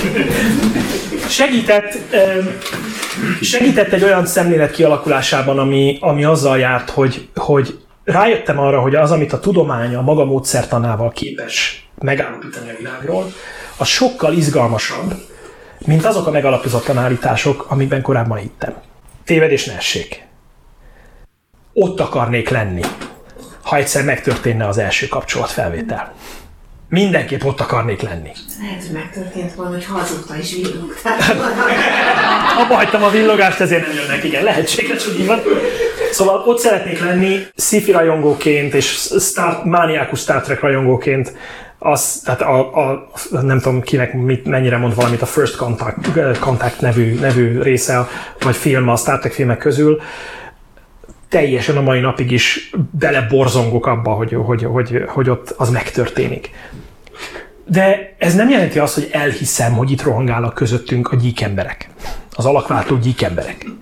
Tehát a, tudni kell meghúzni a határt a valóság és a fikció között. És, le, és ne, ne a vágyvezérelt gondolkodás. Tehát ne az a gondolkodás, hogy akarok benne hinni, ne az vezessen oda, hogy elhiszem, hogy tényleg így van. Úgyhogy tanulható a, dolog, ez a pre-banking lényege, hogy megtanuljuk különböző példákon, különböző ö, ö, jelenségeken keresztül, hogy hogy működik ez, hogyan verjük át saját magunkat, hogyan vernek át minket mások, és akkor ha találkozunk egy ilyennel, akkor ki tudjuk szúrni. És azt mondjuk, hogy te pénzt akarsz ebből csinálni, és nagyon ügyes vagy, de alja szemét is egyben. Mert az egyik dolog, amire, amit gyakran felmerül, hogy miért csináljuk. Azért csináljuk, mert nem tudjuk tétlenül nézni, hogy más embereket átvernek. És ez nem azt jelenti, hogy mi valahogy felsőbbrendűnek érezzük magunkat, szkeptikusok így a másokhoz képest, nem mi tudjuk a tutit. Engem is át tudnak verni. A James Randi már emlegettem sokat, ő nagyon, még, még lesz róla kép, ő nagyon sokszor tudósoknak, akik, akik ugye a, a módszertant alkalmazzák, nagyon sokszor tartott tükröt, és mutatta azt, hogy figyelj, ugyanúgy átverhető vagy, mint bárki más. Különösen akkor, amikor nem a saját szakterületedről van szó. Van egy ilyen, amit úgy hívnak, hogy Nobel-betegség. Nobelitis. Ez, amikor valaki Nobel-díjas kutató, akkor ugye mindenki ad a szavára. És egy idő után ő maga is elhiszi, hogy nem csak ahhoz ért, hanem mindenhez is. És elképesztő kijelentéseket tesz, amik megalapozatlanok, olyan területeken, amikhez nem ért, viszont a saját szakterületén már bőven túlnyúlik, tehát igazából ugyanannyira ért hozzá, mint a szomszéd Mari néni. És ezt, ezzel is tisztában kell lenni. Hogy a, tehát nagyon sokszor a, a titulus számít. Valakinek a véleményét megkérdezi, mert van egy titulusa. És nem az számít, hogy mit mond, hanem az számít, hogy ő kicsoda. És ez a tekintélyre való, tekintélyre való hivatkozás érvelési hibája egyébként, ami szintén egy fontos dolog, hogy megtanuljuk. És azt is tudni kell, hogy azért a megfelelően bemutatott cáfolatok ezek betalálhatnak. Tehát azért van értelme a cáfolatoknak is, sokkal kevesebb, mint amennyit szeretnénk, hogy legyen. Tehát nagyon sokszor vissza is tud ütni. Tehát ha például elkezdek valamit cáfolni, és megismétlem az állítást, amit az illető tett, akinek az állítását cáfolni próbálom, akkor könnyen megerősíthetem azt az, azt az állítást a, a közönségnek a fejében. Ahelyett, hogy azt a gondolatot ültetném el, hogy az téves. Tehát ha én azt mondogatom, hogy, hogy Donald Trump tud repülni, Donald Trump tud, tud repülni, és valaki más meg meg akarja tévedni, akkor ha azt írja le először, hogy Donald Trump tud repülni, akkor azt fogják megjegyezni a legtöbben. Nem azt, hogy valójában hülyeség és nem tud. Most nem tudom, miért ezt a példát mondtam, ennek semmi értelme, de köszönöm, hogy elmondhattam. És van egyébként egy nagyon jó kis könyv, most már elkezdtünk dolgozni a következő, a felújított változat, hogy 2011-ben jelent ez meg. Külső segítséget vettünk igénybe, nagyon köszönjük ezúton is, a Leleplező kézikönyv című nemzetközi, főleg szociálpszichológusok és kognitív pszichológusoknak a munkája nyomán létrejött könyv, ebben nagyon sok segítség van arra vonatkozóan, hogy hogyan lehet ezt megtenni. Hogyan lehet jól cáfolni úgy, hogy tényleg hat- hatékony legyen a dolog, és tényleg megmaradjon az emberek fejében az, hogy az, amit cáfolunk, az tényleg úgy, ahogy ma hülyeség. Az új tíz év alatt annyi kutatási eredmény összegyűlt, hogy nagyon sokat változott, változtak a következtetések is, de a tudomány így működik. Nagyon sokszor felvetik, hogy a tudomány nem tud semmit, ha egyik nap még ezt mondja, másik nap azt, hogy a Covid kapcsán is állandóan ezt hallottuk. Kezi csokolom ha a tudomány belátja, hogy tévedett, és frissíti az állításait, és aktualizálja, az nem azt jelenti, hogy rosszul működik, és hibás, és nem tud semmit, hanem az, hogy tanult valamit. Most már tudunk valamit, amit korábban nem tudtunk. és erre egy nagyon jó példa John Cooknak és Steven Lewandowski-nak a könyve. Na, Gyorsan összefoglalnám azt, hogy mivel foglalkozik a szkeptikus társaság. 2006 óta vagyunk, tehát hogy milyen formában próbáljuk ezt az egészet csinálni, de előtte létezett egy olyan, amit úgy hívtak tényeket tisztelő társasága. Ez egy nagyon-nagyon lazán szerveződő valami volt, aminek az egyik legjelentősebb alakja Ádám, vagy Beck Mihály volt. Ádám György is ott volt egyébként, aki pszichofiziológus volt, de Beck Mihály kémikus volt. Beck Mihály írta az első magyar nyelvű könyvet ebben a témában. Tudomány, áltudomány címmel a 1968-ban azt hiszem. Tehát a 60-as évek végén írta ezt a könyvet. Nagyon-nagyon, és a mai napig is haszonnal forgatható, és egyébként később kiadtak belőle egy új egy átdolgozott kiadást is.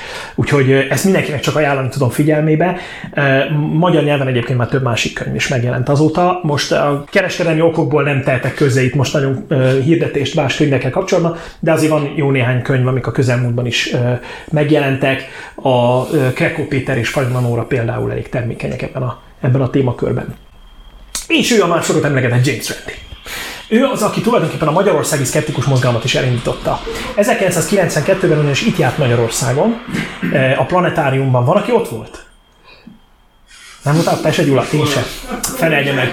Uh, és van valahol egy felvétel erről, amit még, még, amiből részleteket már láttam, de az egészet, tehát ha valakinek megvan, akkor nagyon örülnék neki, ha ezt megosztaná. És ott egy bemutatót tartott, akkor ment, volt nagyon népszerű a manilai csoda doktor aki úgy ugye a köldökön keresztül kiműtött. Na most ő ezt meg tudta csinálni. Tehát ő ezt úgy szépen ott élőben bemutatta, még viccelődött is, hogy így kivett ilyen húzékat, cafatokat, mindent, és akkor azt mondja, ez nem, ezt vissza kell tenni, bocsánat. És eh, tehát nagyon jó humora is volt, egy, egy törékeny, picike ember volt egyébként, szabaduló művész, illúzionista, Houdini utódaként szokták emlegetni és ő nagy tisztelője volt egyébként Houdininek, és a világ különböző országaiban segítette elindulni a szkeptikus mozgalmat, és fantasztikus személyiség volt, nekem háromszor volt szerencsém találkozni vele, úgyhogy nagyon szerencsésnek tarthatom, vagy tartom magam. Na most Eleinte ugye létrejött a tényeket tisztelő társaság, és 1995-ben megindultak a szkeptikus konferenciák Fehérváron, Székesfehérváron. Ugye nekem ez nagyon kényelmes volt, mert ott, ott éltem és ugye pont a, a Trupka Zoli és, és Tóth Laci szervezték ezt az egészet, Trupka Zoli az egyik oszlopos tagja volt ott a csillagvizsgáló csapatának, és hát az ismeretterjesztés az egy nagyon fontos dolog volt arra felé. Úgyhogy én ebbe így belecsöppentem tulajdonképpen, aminek nagyon örülök azóta is, és 95 óta hát nagyon sokáig mentek hosszú időn keresztül ezek a rendezvények, de 2006-ban úgy döntöttünk néhányan, vannak a jelenlévők között is olyanok, akik ott voltak, mikor ez az egész elindult, hogy egy egy egyesületet létre kellene hozni, mozgalmi jelleget kellene ennek az egésznek adni, hogy ne legyen az, amit, amivel sokan vádolják a szkeptikus mozgalmak Magyarországon, hogy az elefánt csontoronyban ülő tudósok ö, osztják az észt és lehülyéznek mindenkit, aki máshogy gondolkodik. Ez még a mai napig is megvan, de azért egy kicsit, kicsit már sikerült ebből lekoptatni, azt hiszem, és ennek nagyon örülök. És pont az, amit én most próbálok csinálni, az is erről szól, hogy egy kicsit próbáljuk meg szélesebb körben terjeszteni az igét, de nem feltétlenül tudósként, vagy főleg nem akadémikusként. És hát a Skeptikus Klub az, az is erre jött létre, eleinte a Kossuth Klubban tartottuk, most itt vagyunk, nagyon örülök, hogy ennyien és hát próbáljuk az online tartalmakat is vinni. Nagyon sokáig pörgött a blogunk, most a Covid alatt egy kicsit visszaszorult ez a dolog, de újra feléleszteni, igyekszünk feléleszteni. Tehát van a Skeptikus blog, skeptikus.blog.hu, Facebook oldalunkon, ahol most már ilyen 18 ezer körüli követők, követők száma, úgyhogy reméljük, hogy egyre több. És vannak azért weboldalaink is, mutatok néhányat. Van egy olyan, hogy chemtria.hu, azt érdemes megnézni egyébként. Amikor a Chemtrail Magyarországra bejött, akkor gondoltunk egy olyat, hogy hát megtrollkodjuk egy kicsit ezt a dolgot, és összeszedtünk egy csomó olyan légkör fizikával, meteorológiával kapcsolatos cikket, amiket ott közzétettünk, és hát lefoglaltuk a domént, csináltunk pólókat is. Azon gondolkodom, hogy hányan voltunk a jelenlévő közül, szerintem hárman ott voltunk, és elmentünk egy chemtrail gyűlésre, ahol aki nem tudja, mi a chemtrail, ez egy kitalált dolog, hogy a permeteznek minket mindenféle furcsaságokkal, amikkel befolyásolnak minket. Van olyan elmélet, ami szerint a gondolkodásunkat befolyásolják, mások szerint megbetegítenek minket, meg ilyenek. Na most elmentünk egy ilyenre, ahol rengeteg ember volt, és mivel mi voltunk chemtrail.hu pólóban, ezért hozzánk jöttek oda egy csomóan, hogy akkor biztos mi szervezők vagyunk. és nem azok voltunk, Viszont sikerült, mindenkinek azt mondtuk, az volt a, az volt a standard válasz, igaz János, hogy menjetek a honlapra és nézzétek meg, ott van minden info.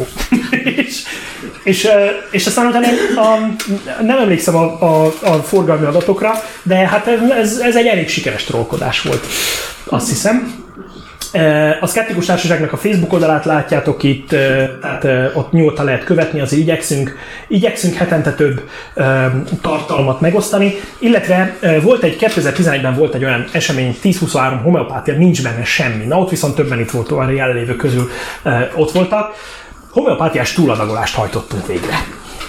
És ennek az volt a lényege, hogy bemutassuk, hogy igazából ezekben a kis cukorgolyócskákban nincsen hatóanyag, tehát bevehetünk belőle akármennyit, akkor se lesz semmilyen hatása. Egy olyan szert választottunk ki, aminek elvileg az, az, el- az, a, az a hatása lenne, hogy az alvásban segít. Ugye ezeket nem lehet ténylegesen orvosi javallattal ellátni, tehát valamiféle ilyen homályos megfogalmazás kell, segít az alvásban. Vagy segít elaludni, tehát nem lehet azt mondani, hogy altató és bevettünk egy fejenként egy dobozzal.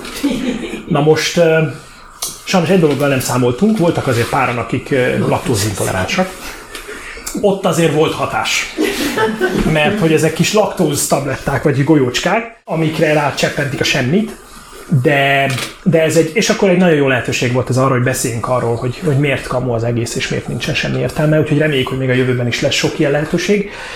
Az ötö, a Klubrádióban van az ötös című műsorunk, illetve nem a mi műsorunk, hanem Parakovács Imréé, és nála havonta egyszer vendégeskedünk, Skeptikus Hétfő címmel, és most ezt szeretném most azért is emlegetni ezt, mert most majd ö, ebben a hónapban 30-án egy, egy különleges újdonsággal készülünk a Skeptikus hétfőre, mégpedig azzal, hogy ö, több ö, lesznek különböző területek szakértői is a stúdióban meg online, és lehet majd kérdezni. Tehát ilyen betelefonálós műsort tervezünk most 30-ára, tehát nem valamiféle beszélgetés Parakovács Imrével, hanem lehet betelefonálni, és akkor lehet kérdezni, meg megszorongatni minket kérdésekkel. Mindjárt, mindjárt engem is megígérem.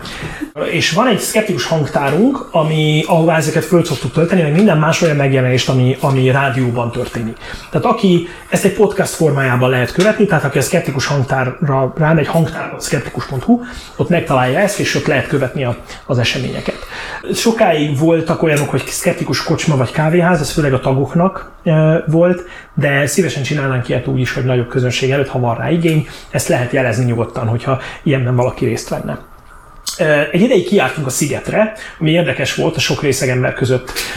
Megpróbálni a tudományról és a racionalizmusról, meg a szkepticizmusról beszélni, de azért meglepően nagy sikere volt ahhoz képest egyébként, hogy mennyire nem a józanságról szól az a, az ottani tevékenység, illetve ami az elmúlt években megtörtént minden évben, és nagyon reméljük, hogy a jövőben is tudunk együttműködni, mert hogy Adél, aki, akinek, aki biztosítja számunkra egyébként ezt a helyszínt is, ő az Avana Egyesületnek a alelnöke, és hát ők szervezik a Hungarokon nevű sci találkozót, ami egy fantasztikusan jó esemény, tehát akit érdekel a sci világa, az jöjjön majd el idén is, gondolom, hogy idén is lesz valamikor szeptember környékén, ugye? Úgyhogy oda is rendszeresen járunk most már, és tervezzük a jövőben is. Szeretünk iskolai programokra járni, diákoknak beszélgetéseket, foglalkozásokat tartani. Most ez ugye nagyon nehéz. Tehát az, a, most bejutni iskolákba, az szegény tanárok ugye el vannak foglalva egy kicsit mással, a saját túlélésükkel, úgyhogy nem olyan könnyű. Viszont a nemzetközi aktivitásban is benne vagyunk. A korábbi elnökünk Raskó Gábor, ő sokáig a Szkeptikus Szervezetek Európai Tanácsa, és EXO elnöke is volt. Aztán ő később leköszönt, én váltottam őt fel, de nem elnökként, hanem elnökségi tagként, és nagyon aktívan igyekszem részt venni a nemzetközi mozgalomban.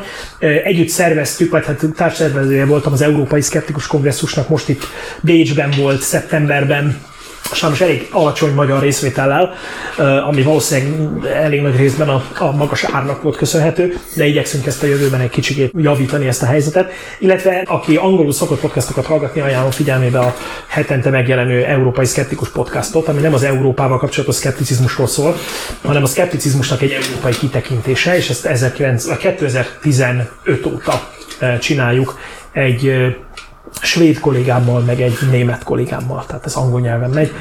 Igyekszünk egy kis áttekintést adni, mert hogy a legtöbb angol nyelvű podcast az inkább Amerika, meg, meg Egyesült Királyság fókuszú, és az, hogy a nem, a nem angol anyanyelvű országban mi történik ezen a, ezen a fronton, az így, mintha a kutyát nem érdekelni, de a jelek szerint érdekli, mert minket hallgatnak, és most nemrég voltunk Ausztráliában az ausztrál szkeptikusok kongresszusán, ahova meghívtak minket. És 2021-ben kiadtuk az első lapos földíjat, Gödény György, Lenkei Gábor, Pócs Alfred és Tabasi József az orvosok tisztálátásért prominensei számára, akik kiemelkedő elszántsággal és álhatatos munkával rengeteget tettek a tudomány és a józanész társadalmi elfogadottsága ellen. 2022-ben ezt megismételtük, Varga gyógygomba Gábor kapta, és természetesen egyikük se vette át, nem tudom miért. Minden esetre, minden esetre az oklevél az várja őket, tehát ott, ott elérhető, nálam van, szépen, de még nem kereteztük, azt rájuk bízzuk, de de azért megkaphatják természetesen. De hogy nem, be van keretezve, most jut eszembe. De nincs aláírva. Mindegy. A másik nincs, mert, mert a fájl, amit használtam, az, az, az, az nem az volt, de a, a kinyomtatott változat alá van írva, és az a tervünk, hogy idén is megcsináljuk a lapos földiat, tehát meghirdetjük, majd ajánlom figyelmében mindenkinek, mert lehet jelölni, meg szavazni, és aztán majd a, a legtöbb szavazatot kapottnak közül kiválasztja a szkeptikus társaság tagsága. Ezek pedig példák, nemzetközi példák, amikre, amiket én nagyon szeretnék a szkeptikus társaság elnökeként megvalósítani Magyarországon is. Az egyik egy olyan, amit úgy hívnak, hogy homeopátia információs hálózat németeknél. Fantasztikus dolgokat szedtek össze a publikációktól, nagyon jó népszerűsítő anyagok, ismeretterjesztő anyagok, hogy miért nem működik ez az egész. Én angol nyelven is elérhető, ha valaki esetleg nem tud németül, vagy legalábbis sok minden elérhető angolul is. És a másik pedig egy, most már két országban van, a, a Egyesült Királyságban és Olaszországban, Ask for Evidence, illetve Chiedi le Prove. Ez pedig arról szól, hogy ha valaki tehát van egy, egy kutatói hálózat, vagy egy szakértői hálózat, akikhez egyfajta dispatcher funkcióban egy szervezet eljuttatja az embereket. Tehát azt mondja, hogy van egy ilyen téma, szeretném ezt a, ezt a témát megvál... Tehát, hogy van-e emögött valami? Van-e itt valamiféle bizonyíték arra, hogy ez tényleg működik? Tehát, ha már, már, már dolgozik a kis ott az ember, vagy lehet, hogy ez kamu, bedobja, és mint egy dispatcher szolgálat így elosztjuk, és azt mondjuk egy bizonyos személynek, hogy na akkor válaszolj erre, légy szíves. Na most ezt így elkezdtük már, még nem tartunk ott, hogy ezt így el tudjuk indítani, mert hogy egyelőre na az van, hogy puhatolózunk, hogy ki az, akit egyáltalán be lehetne ebbe vonni szakértőket, de szeretnénk egy ilyet is csinálni, illetve tervezzük a podcast elindítását, tehát ha minden jól megy, vagy most a hónap végén, vagy a következő hónapban elindítjuk a magyar nyelvű szkeptikus podcastot, aminek nem ez lesz a neve, mert úgy gondoljuk, hogy túlságosan, túlságosan megszűrni a közönséget ez a név, mert azért eléggé komoly ilyen hatása lehet. Szeretnénk egyfajta ismeretterjesztő, ezekkel a témákkal kapcsolatos ismeretterjesztő tevékenységet folytatni podcast formájában. 1 óra 30 percre jó. Gratulálok mindenkinek, hogy végigülte és végighallgatta, és köszönöm szépen. És ha valaki szeretne elérni, akkor akár a szkeptikus társaságot, akár engem, akkor itt ezeken az elérhetőségeken megvan. Nagyon szépen köszönöm a figyelmet mindenkinek, akár online, akár itt, itt személyesen. Akik személyesen el, ide fáradtak, eljöttek, azoknak külön köszönöm.